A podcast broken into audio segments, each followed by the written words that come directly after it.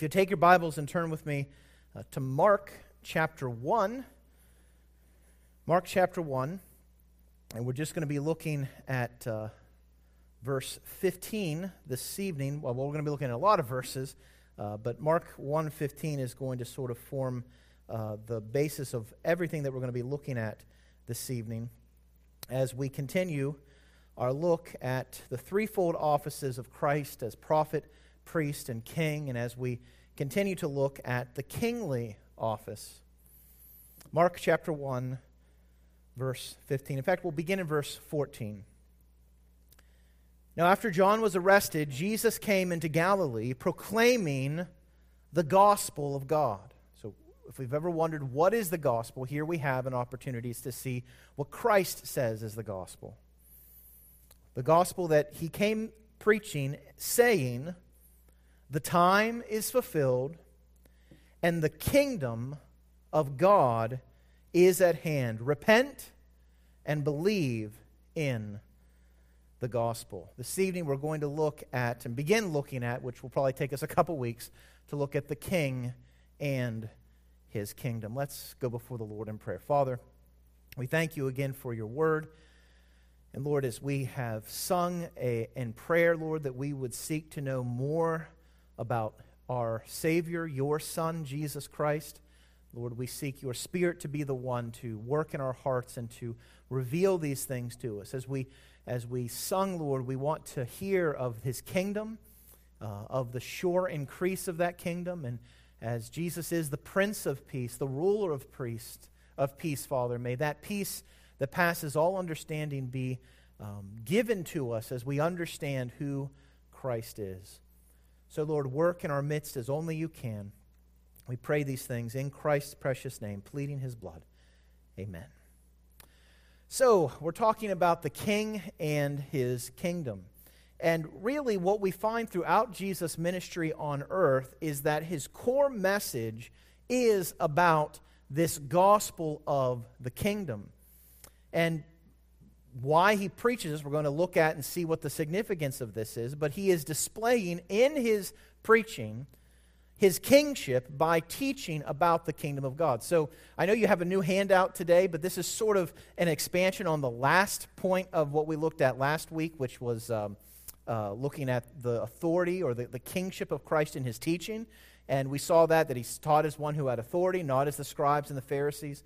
But in particular, this evening, I want us to take a deeper dive into the main focus of what Christ taught on, which was the kingdom of God. And again, what we saw here in Mark chapter 1, and particularly in other passages, is Christ came preaching the gospel of the kingdom. Now, a quick note about the kingdom. Um, there are three terms used in particularly in the gospels regarding the kingdom. There is just the term the kingdom which is referring to the kingdom. There is the term the kingdom of heaven and the kingdom of god. Um, now some theologians would like to make big differentiations between the kingdom of heaven and the kingdom of god um, and, and sort of say that when he talks about the kingdom of heaven, he's talking about one particular aspect of the kingdom, and when he talks about the kingdom of God, he's talking about something else. That the kingdom of heaven is a little bit more particular, the kingdom of God is sort of broader. And we, can, we could get really into the weeds of talking about it and really hair splitting those different terms. I'm going to use kingdom, kingdom of God, and kingdom of heaven, and, and I view them as all referring to the same thing, that there is one kingdom that Christ has come to bring. Uh, I also think that this can be, this can be helpful to us, um, particularly from a systematic theology standpoint. So, um, if, if you've done any of the work that we had with our systematic theology class uh, uh, last year, or if uh, you've done any study in theology in general, um, there, are, there are two major systems of theology that oftentimes are pitted against each other. There's dispensationalism and covenant theology. And oftentimes, their differences come down to how they view Israel and the church. Um, but I, I, think the, the message of the kingdom and understanding the kingdom is, is a way to really bridge the gap between those two groups. And uh, and again, we're not here to discuss those finer points, but I'm just sort of throwing that out there. Uh, I'm going to view any time that Jesus talks about the kingdom, whether it be the kingdom of God or the kingdom of heaven, he's referring to one kingdom that he has come to bring. And um, again, this kingdom of God, the kingdom of heaven, the kingdom that he speaks of is the gospel that Jesus comes to bring. So if, you know, if we're to be gospel people, all right, we want to be gospel-centered people. And the gospel means what? Good news. If we want to proclaim the good news, and when Jesus came and he was preaching the gospel, the good news, and then he directly tied that to the message of the kingdom, don't you think that that message then is important for us to understand today? The king and his kingdom. And so again, Christ began his ministry by preaching the gospel of God, which focused on the kingdom of God being at hand. We see this in Matthew 4 23. He went throughout all Galilee, teaching in their synagogues and proclaiming the gospel of what? The kingdom. And then he backed that up by healing every disease and every affliction of the people. In Luke, we see the same thing. And when it was day, he departed and went into a desolate place, and the people sought him and came to him and would have kept him from leaving them. But he said to them, I must preach. And here the ESV takes gospel and puts it into what it means the good news of the kingdom of God to the other towns as well. I was sent for this purpose. So Jesus' core message is about the kingdom of God. And it included as we saw in Matthew chapter 4, verse 17, and in Mark, two aspects. Repent, Matthew 4, 17. From that time, Jesus began to preach, saying, Repent, for the kingdom of heaven is at hand. And then what we saw here today repent and believe in the gospel. And so the preaching included a command to repent. Repentance is the first word of gospel proclamation. It brings about a confrontation of sin. It is the very reason why, what we looked at with Peter this morning, why there are scoffers. Because as we preach the gospel, we preach a gospel that begins with calling people to turn from their sins. Now, so often in churches today and in, in, the, in evangelicalism throughout this country, throughout the world, there has been a failure to recognize this as one of the principal core points, in fact, the first point of gospel proclamation. Instead, people will very quickly run and say, the gospel is not repent, but what? Believe. Now, that's part of the gospel. Believe. But we cannot separate what Jesus' message is here, what the message is of the um, apostles is, that there was repentance that must come along with belief. In fact, in Matthew chapter 3, we see this with John the Baptist. And it's interesting, John the Baptist was given to prepare the way for Christ. And in essence, he was come to prepare the way for Christ, who is the what? The king. So, how do you prepare the way for the king? And he sees these Pharisees and these Sadducees coming to him as he's doing this baptism. He's gotten popular. And so these religious rulers are trying to sort of you know, levit or gravitate to what he's not levitate, gravitate to what uh, he's teaching and sort of get in on it and see if they can influence or, or gain influence from him. And so John comes and he sees them now, this is his message. His message to these stubborn, religious, hypocritical people. And he does not begin with believe. He begins by calling them what? Vipers. A brood of vipers. He calls them to account and to understand their standing as sinners. You brood of vipers. Who warned you to flee from the wrath to come?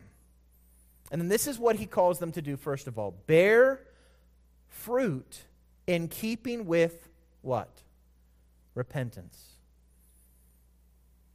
In Matthew chapter 3, verse 3, we see that, that it is said of John the Baptist that he was the one who Isaiah had prophesied, the one who would be the voice crying in the wilderness, Prepare the way of the Lord, make his paths straight.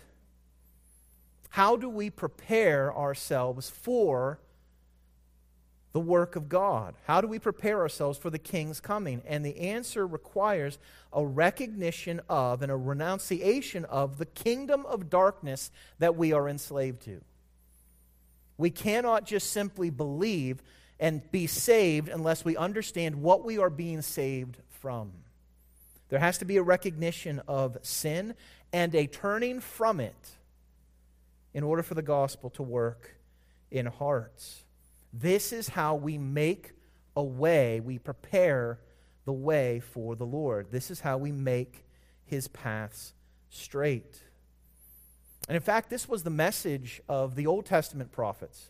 Jeremiah in Jeremiah 4, verses 3 through 4, he says, For thus says the Lord to the men of Judah and Jerusalem break up your fallow ground, and sow not among thorns. So he uses this agricultural um, illustration. Right, if you're going to plant seeds, um, I, I, tried to do this once when, we, when I was a teenager and we lived in Mount Lebanon. I had, we had a little bit of an area to the side of our house, and uh, I said, I want to plant a garden. And so, you know, I, I went and got a shovel and started digging in this ground, and it was all nasty, rocky, terrible ground. I should have gotten some good topsoil to put on top of it, but I didn't. I broke up the fallow ground, but then I just sort of threw the, the, the seeds in there. I did get some get some growth. I got some green beans, and, and I think I tried a couple corn stalks. They didn't quite make it. Carrots, um, I actually had one carrot. It was about this thick and about this long, and it sort of went like this. and all the green beans the deer ate off before they could even uh, come in. But if you're going to, so that's my experience as, as a farmer. Obviously, I do not have a green thumb. If you're going to plant something so that it would bring about fruit, you have to first break up the fallow ground, the hard ground, the rough ground. And then you have to clear out the thorns. You have to remove the impediments to the seed growing.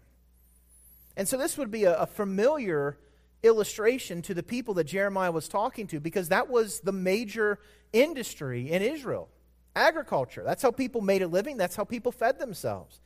They would have immediately known that if you want fruit, you have to do this work of clearing the ground.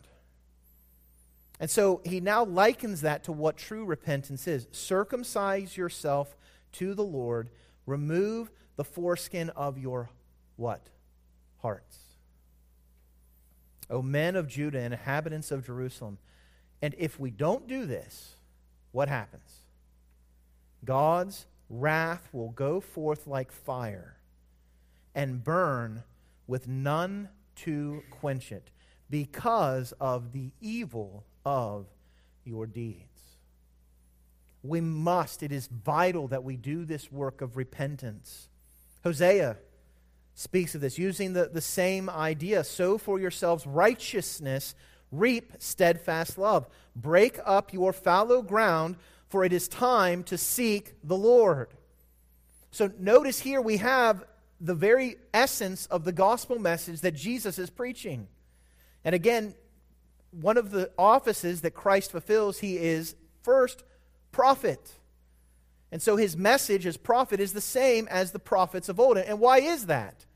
Because he spoke through the prophets of old. It's the same author in both instances, both in what Hosea is saying and what Jesus is saying. And Hosea says, break up the fallow ground, repent, and then seek the Lord. And if we do this, he will come upon us and rain righteousness upon you. It's what John the Baptist, who was the last of the prophets, preached. He preached and baptized for repentance. He was preparing the way for Christ. He was breaking up or calling people to break up the fallow ground so that when the king came, they would be ready to receive him. And Jesus continued that message. He said, The time is fulfilled, the kingdom of God is at hand, and the first word of his gospel witness is repent. But that's not the only message. It is a command to repent, and then secondly, it is a command to believe. Again, this is what Mark points us to here in verse 15. Believe in what? Now, that's, the, that's such an important point. Um, every year around Christmas time, Macy's has their big you know, thing that they do for, for Christmas, and they put up in big words on their stores, believe. Right? I don't know if you've seen that. That's been sort of their, their tagline over Christmas time. Believe. Um, we, everyone believes in something, right? Everyone believes in something. So, in one sense, it, we don't need to command people to just believe nebulously, to not have any content to their belief. Rather, he says, believe in the gospel, believe the good news. We'll find later that the message of belief is a message of dependence on Christ alone. Why is that good news? Because the message of the gospel, the good news of the kingdom, finds its expression in the fact that why it's good news is because the king has come. And that is what Jesus means when he says the kingdom is what? At hand, it's near. Why is the kingdom near? And why is that good news? Because the king has come. Notice what Jesus says in John 6. Jesus answered them. And this is after he has fed 5,000 people with five loaves and two fishes. And crowds are following him. And so notice it's important to note here that the good news of the gospel is not Jesus is going to fill your tummies. That is not the message of the gospel. In fact, he specifically points away from that. Jesus answered them, Truly, truly, I say to you, you are seeking me not because you saw signs, but because you ate your fill of the loaves.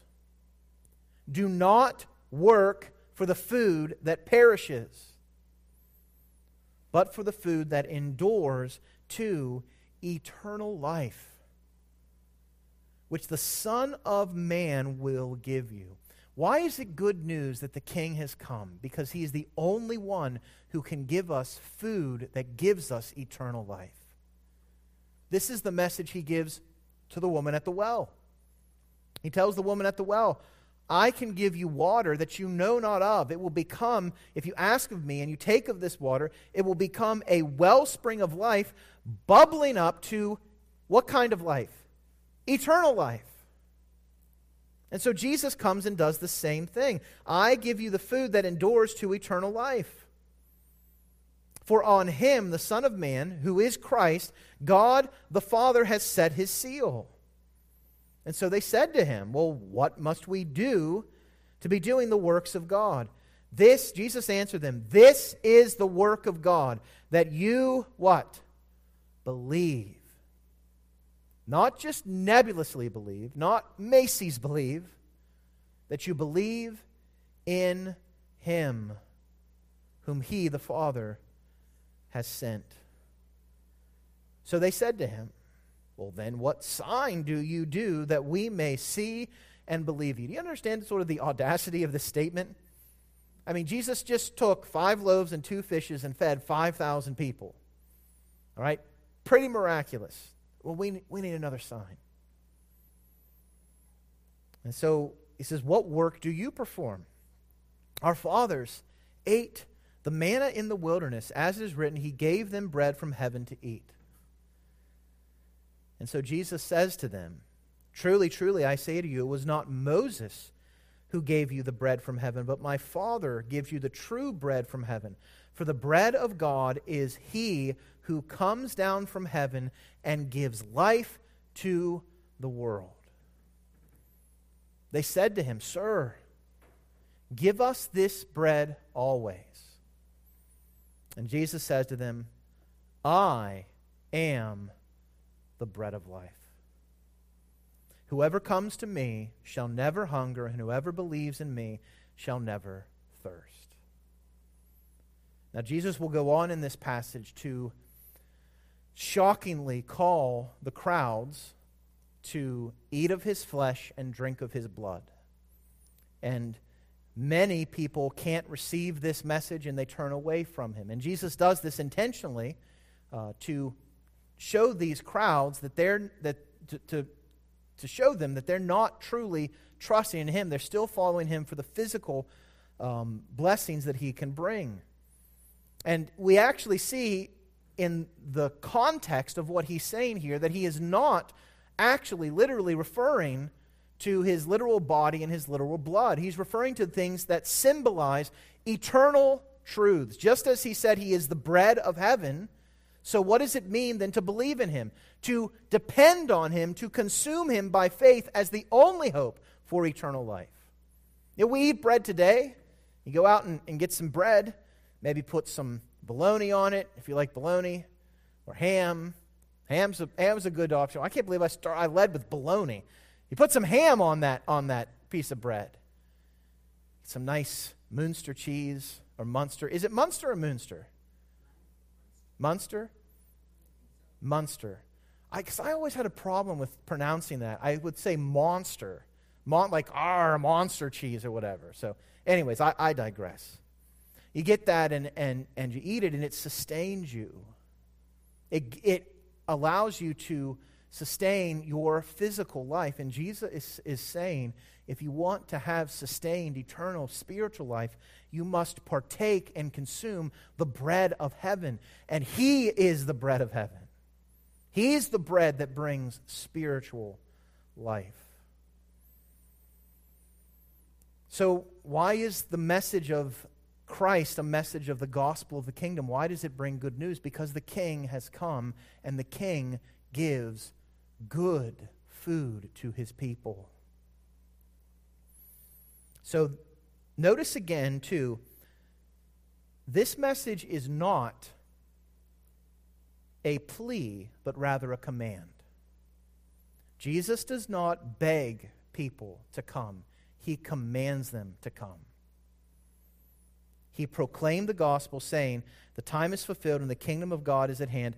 Repent and believe. Now, Jesus, we plead with men to obey the commands of our Lord. But Christ does not come and seek to establish that authority. And this is where his teaching oozes the authority that he has. Because who is he to tell people to repent and believe in him? I mean, if you think about this, if, unless he truly is the Messiah, unless he truly is God in the flesh, if he's just another man, he has no right to tell people to turn from their sins and to turn to him. Unless it's actually true that he is the king, and he is the king. So he sends this command, but then, this command to repent and this command to re- believe, but then he gives a reason. And it's because the kingdom is near. Notice again what he says The time is fulfilled and the kingdom of God is at hand. Therefore, so those provide the impetus, the foundation, the drive for repentance and belief. Jesus is tying the reason for repentance and belief to the fact that the kingdom has come. The kingdom of heaven is at hand. The kingdom of heaven has come near. Now, why is this a cause for repentance and belief. Why is this so important? Because it is the inauguration of the end times. And this is something I think that we, we maybe get a little wrong to some degree. Um, when I say end times to you, you probably think what? Plagues, tribulation, Jesus comes back, like those type of things. But really, the end times are inaugurated when the king first came back. Look at what Hosea says. Again, in Hosea 10 12, he says, Sow for yourself righteousness, reap steadfast love, break up your fallow ground, for it is the time to seek the Lord, that he may come and rain righteousness upon you. Now, notice what else he says in verses 13 through 15. You have plowed You've broken up the ground, but instead of plowing good seed, what have you plowed? Iniquity. And as a result, you've reaped injustice. You've eaten the fruit of lies because you have trusted in your own way and in the multitude of your warriors. Therefore, the tumult of war shall arise among your people, and your fortress shall be destroyed, as Shalman destroyed Beth Arbel on the day of battle. Mothers were dashed in pieces with their children. Thus it shall be done to you, O Bethel, because of your great evil. At the dawn, the king of Israel shall be utterly cut off. Now, this is not referring to Jesus as king but he's actually referring to the, the physical king there in Judah and Jerusalem. Notice the judgment that comes with that. And when we think end times, we think what? Judgment. And Hosea is saying, Seek the Lord so that he will come to you. Jesus is saying, Guess what? The kingdom's here, and I'm the king. The end times are now. And John the Baptist warned his readers or warned his hearers about this aspect of Christ's ministry. John says in Matthew 3 11 through 12, I come, or I baptize you with water for repentance. Right, turn from your sins. And Jesus comes in the same line turn from your sins and turn, to, turn and believe the gospel. Turn from what you're doing. Why? Jesus says the kingdom of heaven is at hand. John gives us a little bit more details. Because he says, There's one who is coming after me who is mightier than I. So John understands his place. He understands he's just a servant of the king. And he says that this king who's coming is someone who's not even worthy to he's not even worthy to carry his sandals. What will this king do? He will baptize you with two things. There's, there's two ways in which the king is going to work. He will baptize you with the Holy Spirit, or he will baptize you with what? Fire. And then he goes back to this agricultural illustration. He's got a winnowing fork in his hand, and he will clear his threshing floor. The threshing floor was where he would have wheat and, and of course, as they would harvest the wheat, they didn't have the sophisticated things we have today, so they would have to separate the wheat from the tares. And one of the ways they would do that is they would go in with this winnowing fork and they would throw up the, the wheat and the tares, and one would be blown away and the other would fall down so that they could separate those two things together. And as this happened on the threshing floor, what he would do is he'd take the wheat, the thing that was valuable, and he would gather it into a barn, into a safe place. But what did they do with the chaff? Burned it with, and then here is where we see the judgment of God unquenchable fire. So we have to recognize that the preaching of the kingdom is a command to repent and to believe. And why? The king is here. He'll baptize you with either the Spirit or with fire. One, if you're baptized with the Spirit, you're given an entrance into His kingdom and you are considered His child, you're considered His subject. And the Spirit is given to you so that He would convict you of sin and righteousness, of judgment. He's given to you to show you the way that you should walk as a kingdom of that citizen. The Spirit is immensely necessary so that we can live as pilgrims on this earth. Or he will come and baptize you with fire. Now, the prophets in the Old Testament saw this as one event. We know in the New Testament that this is an, an event that happens in two stages. And currently we have the first stage that what we're looking at. The king comes. But Jesus will later on say that he has not come this time to judge, but to save. But there is a day where the king will come again. But this one event is the beginning of the end times. It is the inauguration of the kingdom. And in particular, in Revelation, you see this worked out as you see how God is bringing about the completion of his kingdom work as he eradicates the kingdoms that stand against him and brings about on earth a final millennial reign that then wipes away at the end of that as mankind still rebels against him. He wipes away all of that at the battle of Gog and Magog, and then we have the great white throne judgment. And then there is the final kingdom, the new heavens and the new earth and the new Jerusalem, where God's people dwell in a perfect kingdom without the influence of sin at all. All of that started when the king came.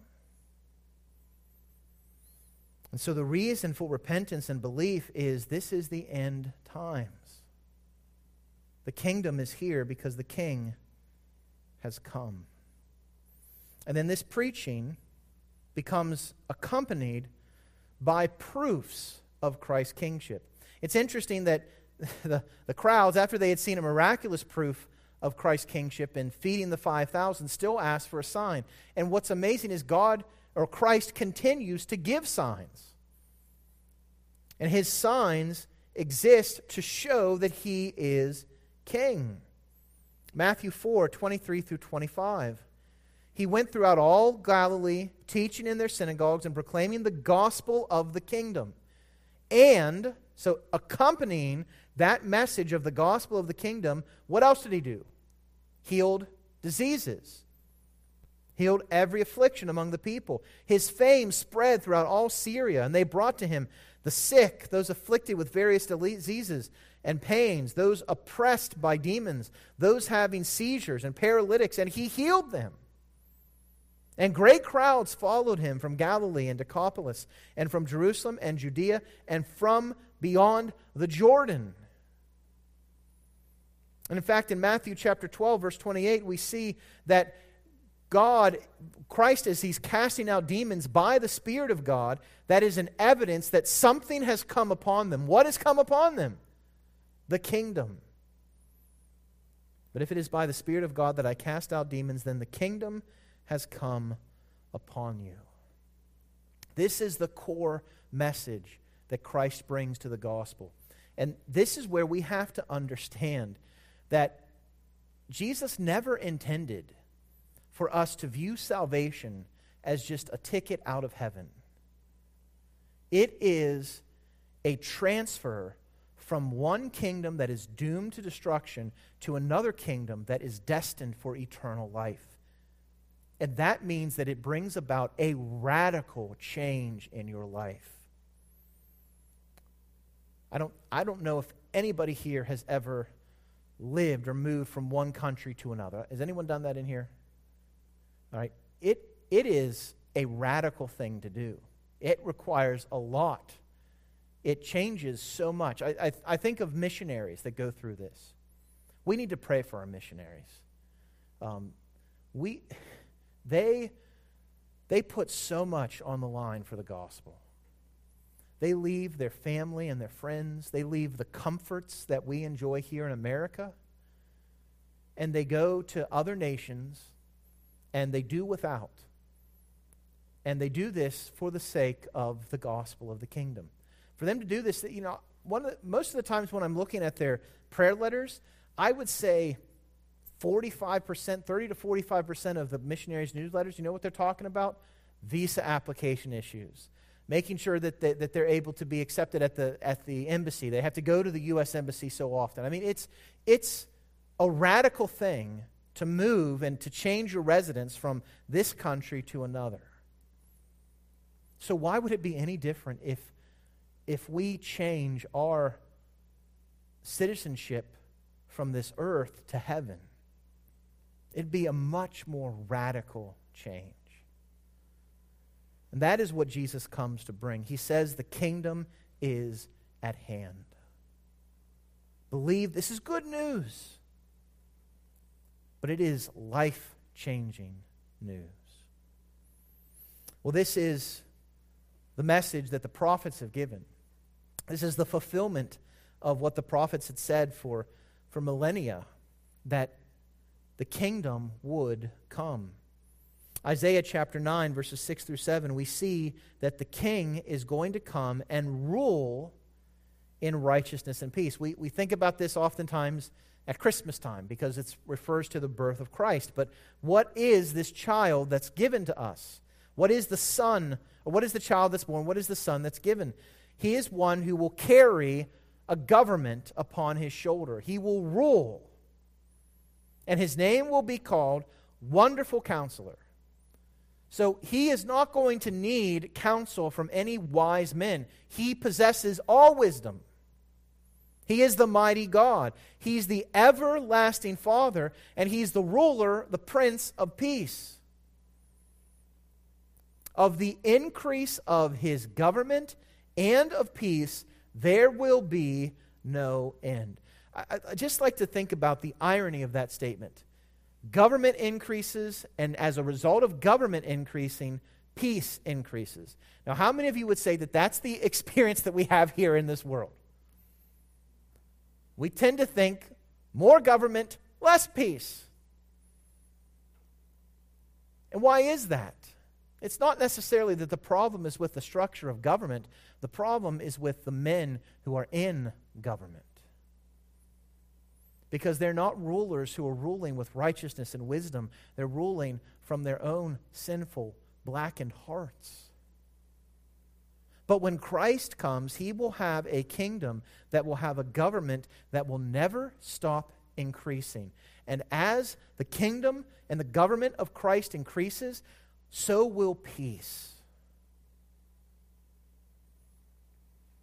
You know, have you ever had a moment where you just feel absolute serenity.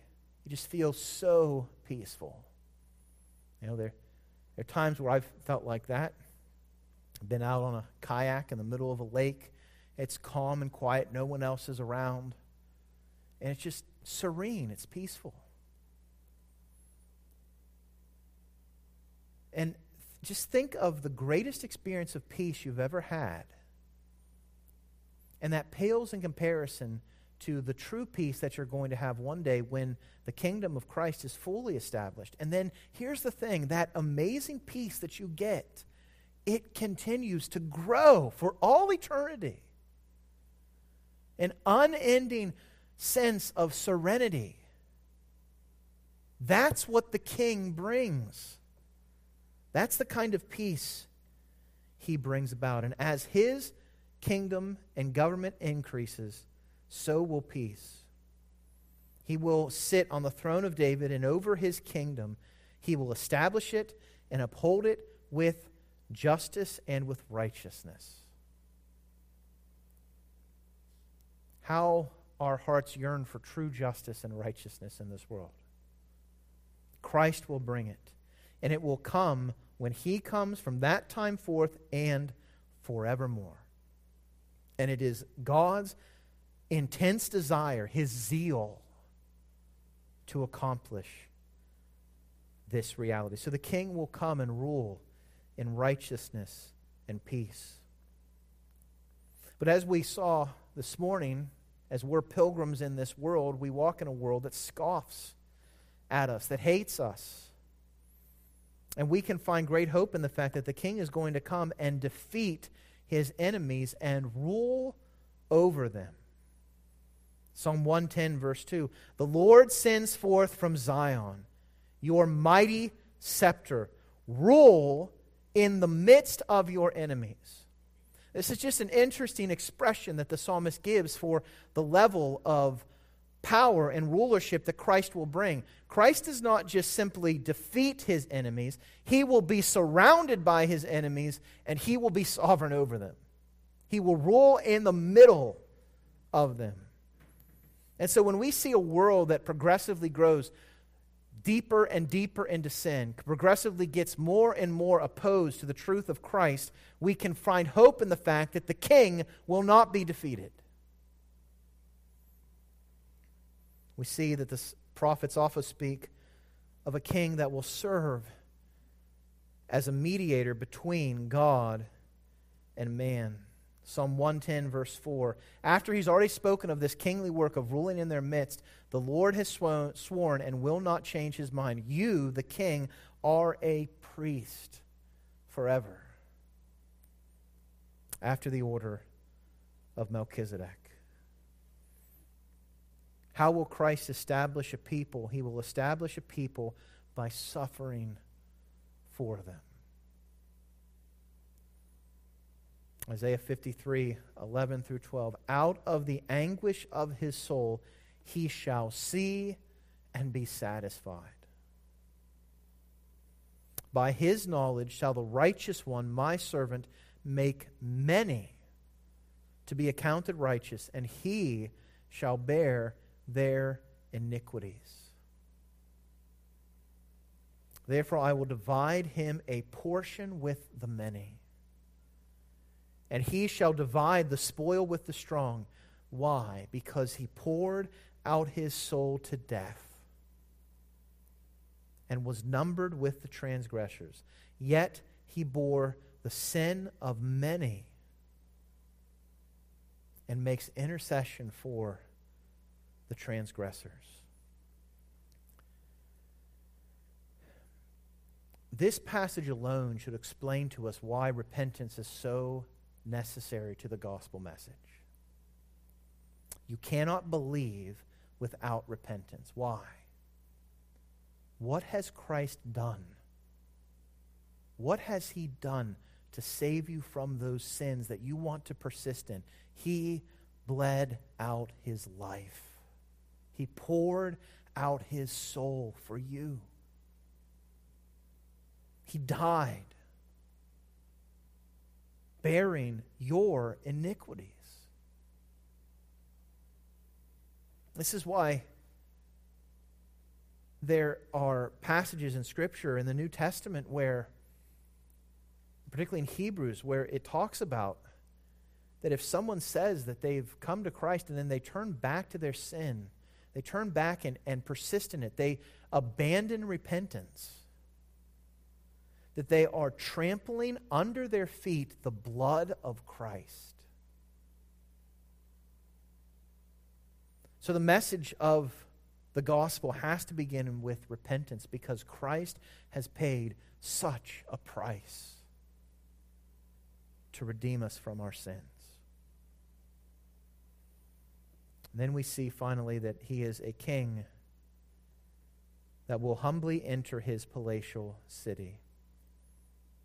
Jesus does not come into Jerusalem as someone who needs the red carpet rolled out for him. He doesn't require fanfare. There's no announcement in the cities. All there is is not a red carpet, but a palm carpet. Zechariah speaks Rejoice greatly, O daughter of Zion. Shout aloud, O daughter of Jerusalem. Look, behold, your king is coming to you. Righteous and having salvation is he and this righteous and saving king comes humble and mounted on what? A donkey. On a colt, the foal of a donkey. So, the gospel of the kingdom that Christ comes to preach is a gospel of good news because Jesus the King had come to reign. Because the king had come, the kingdom was now available to all who turned from other kingdoms and came to the king. And all who did this would be granted access to the kingdom. This is exactly what is prophesied in Psalm 1 and 2. In fact, take your Bibles and turn with me quickly to Psalm 1 and 2. Psalm 1 and 2, in, in many ways, are considered the gateway by which you enter into the Old Testament Psalter. They form, if you will, two great uh, supports to the archway of the Psalms. And they call people to turn from pursuing the kingdom of sin and to turn to Christ. Look at Psalm 1. Blessed is the man who walks not in the counsel of the wicked, nor stands in the way of sinners, nor sits in the seat of scoffers. All of those things, the counsel of the wicked, the way of sinners, the seat of scoffers, you have to turn away from those things. Repentance. And instead, your delight is found not in the way of the world, but in the way of the Lord, in the law of the Lord. And this law is something that you're meditating on day and night. And if you do this, This is what it's like for someone in the kingdom. You're like a tree planted by streams of water that yields its fruit in its season. Its leaf does not wither. In all that he does, he prospers. You know, this is something that um, has been re- illustrated recently. I don't know if you've noticed, if you've driven by on 50 here recently, they've been doing some work in clearing the brush and the trees that are by the streams. Why is that such a big problem? Well, these plants that are planted by this stream of water down here at Chartiers Creek or Creek or whatever, um, they soak up that nourishing water and they prosper greatly. Uh, and it's, it's, it's funny to me because like they, they cleared out a bunch and i'm thankful for them doing that but they could only go up so far. And of course we have right in front of our church sign trees that are prospering all right? And, and so i'm going to go out there and lay the axe to the root and chop them down one of these days here soon. But you can see that, that the nutrients and, the, and the, the satisfying water that the stream brings allows there for there to be just abundant vegetative growth, so much so that they've had to have a, um, a backhoe digging up all this stuff for the last couple weeks to clear it out to control the vegetation on the creek bed. That's what it's like to be a Christian, to be in the kingdom of God.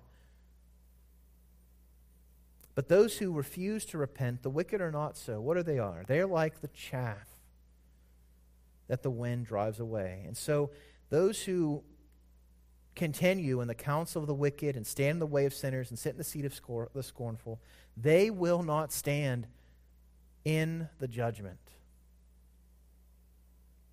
nor sinners in the congregation of the righteous.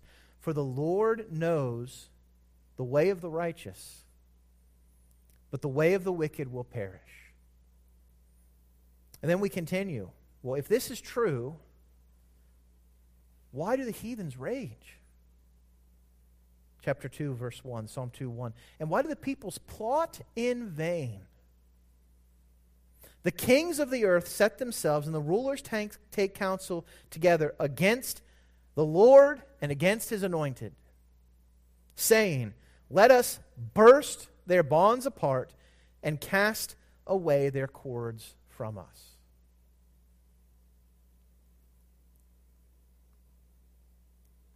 They want to stay in the kingdom of this world. And so, what is the God of all the universe doing in heaven as the plots of those in the kingdom of darkness come to fruition? He who sits in the heavens laughs, he holds them in derision. He'll speak to them in his fury and terrify them, or speak to them in his wrath and terrify them in his fury, saying, As for me, I have set my what? King on Zion, my holy hill. I will tell of the decree. The Lord said to me, You are my son. Today I have begotten, of, begotten you. Ask of me, and I will make the nations your heritage, and the ends of you, the earth your possession. You shall break them with a rod of iron and dash them in pieces like a potter's vessel. So, what's the good news in that? And we see the same message. The king, the king is coming and he's giving a warning to other kings. Now, therefore, O kings, be wise. Be warned, O rulers of the earth. Serve the Lord with fear, rejoice with trembling, kiss the Son. Serve the Lord with fear and rejoice with trembling. There we have repentance. No longer standing in the way of sinners, sitting in the, uh, sitting in the seat of the scornful, but rather seeking to please the Lord in everything.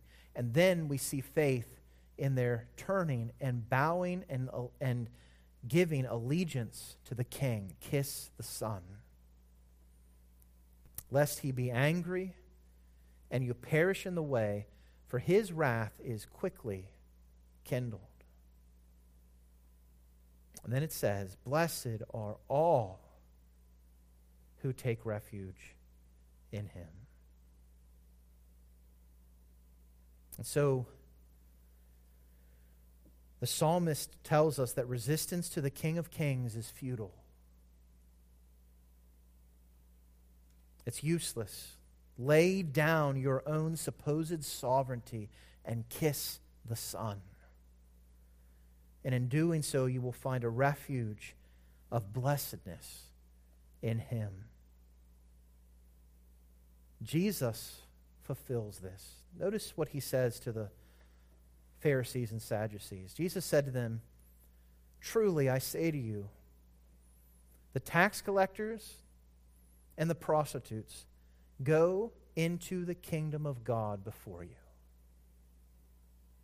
For John came to you in the way of righteousness, and you did not believe him. But tax collectors and prostitutes believed him. And even when you saw it, you did not afterwards change your minds and believe him. Jesus comes to these righteous, truly holier than thou Pharisees and Sadducees who would never, ever imagine that they could be considered in any way, shape, or form unclean enough to be associated with prostitutes and tax collectors. And Jesus comes to them and says, Because you won't repent of your foolish, hypocritical way of life, you are shutting the door of the kingdom in your own faces. And there are prostitutes and there are tax collectors that enter the kingdom before you.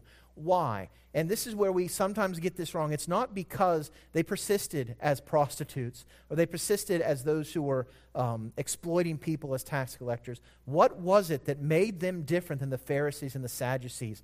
Repentance and faith. They turned from their sins and believed the gospel. And so the message of Christ is the message of Psalm 2. Be warned. God will judge your sin, but you can turn from your sin and kiss the Son, and there you will find refuge and blessedness in Him. That King that God has set on His holy hill, Zion, is Jesus Christ.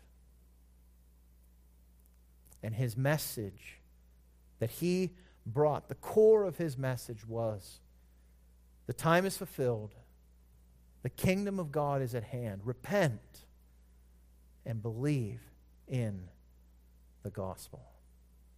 Let's pray. Father, we thank you for your word. Lord, may we, as those who seek to know you, seek to live as citizens of the heavenly kingdom. Father, work in our midst by your Spirit. Take your word, apply it to our hearts and lives. May we walk out of this place determined to live in repentance and dependence on you. We pray this all in Christ's name, pleading his blood. Amen. Thanks so much for joining us here in person. Thanks for joining us online. Have a great week.